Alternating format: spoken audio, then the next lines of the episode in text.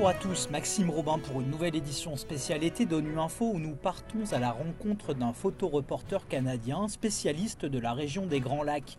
Finn Barorelli va nous expliquer son travail exposé tout le mois de juillet au siège de l'ONU à New York.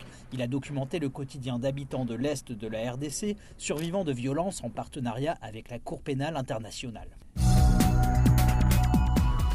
Finbar Aurélie m'accueille en chemise et basket devant les murs de l'exposition La vie après un conflit dans les couloirs du secrétariat. Il m'explique la démarche. Le cours pénal m'a contacté parce qu'ils ont vu le travail sur le Congo et ils voulaient arranger une exposition pour leur 20e anniversaire. ça fait 20 ans que je travaille au Congo. Euh, j'ai commencé là-bas en Afrique parce que j'étais là en 94 quand il y avait le génocide au Rwanda.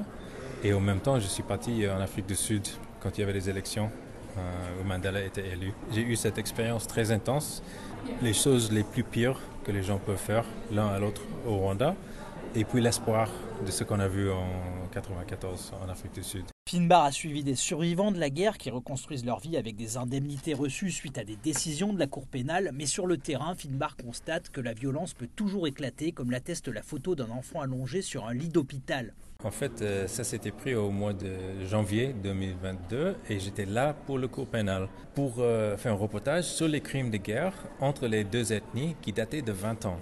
Et pendant que j'étais là, il y avait une autre attaque et il y avait une soixantaine de personnes qui ont été tuées. Et ça, c'est un des enfants qui ont un des rescapés. Euh, on peut voir que la main gauche a été amputée par machette. Et moi, je suis allé dans l'hôpital parce que j'étais là pour faire mon reportage sur les crimes de guerre historiques qui dataient de 20 ans. Mais là, il y avait les mêmes choses qui se passaient. Et c'est à cause de tous les thèmes qu'on a touchés ici, la terre, l'extraction des minéraux, le déplacement des populations, euh, la compétition pour euh, le terrain, pour la terre. Qu'est-ce qu'on ressent quand on voit que les crimes se répètent c'est très difficile pour la population, bien sûr, parce qu'on euh, a l'impression que ça n'avance pas. Les Nations Unies, ils sont là, ils ont leur, euh, plus grande mission de le maintien de la paix, mais euh, il n'y a pas du tout la paix hein, dans l'Est du Congo. Mais en même temps, ce qui est très intéressant, c'est de voir la jeune génération qui est en train de, de mettre la pression sur leurs politiciens. Il y a une élection présidentielle l'année prochaine au Congo. Déjà, il y a un mouvement un peu dans, la direction d'améliorer euh, la classe politique.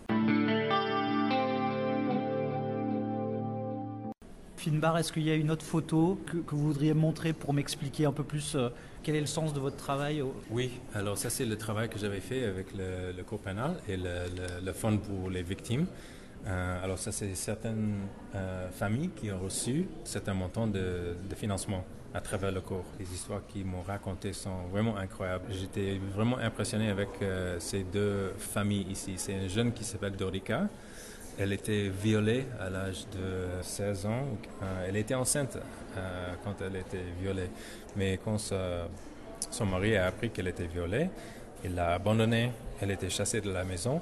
Euh, elle n'avait pas beaucoup de, chance euh, avec sa famille aussi. Elle devait refaire sa vie et élever un enfant toute seule.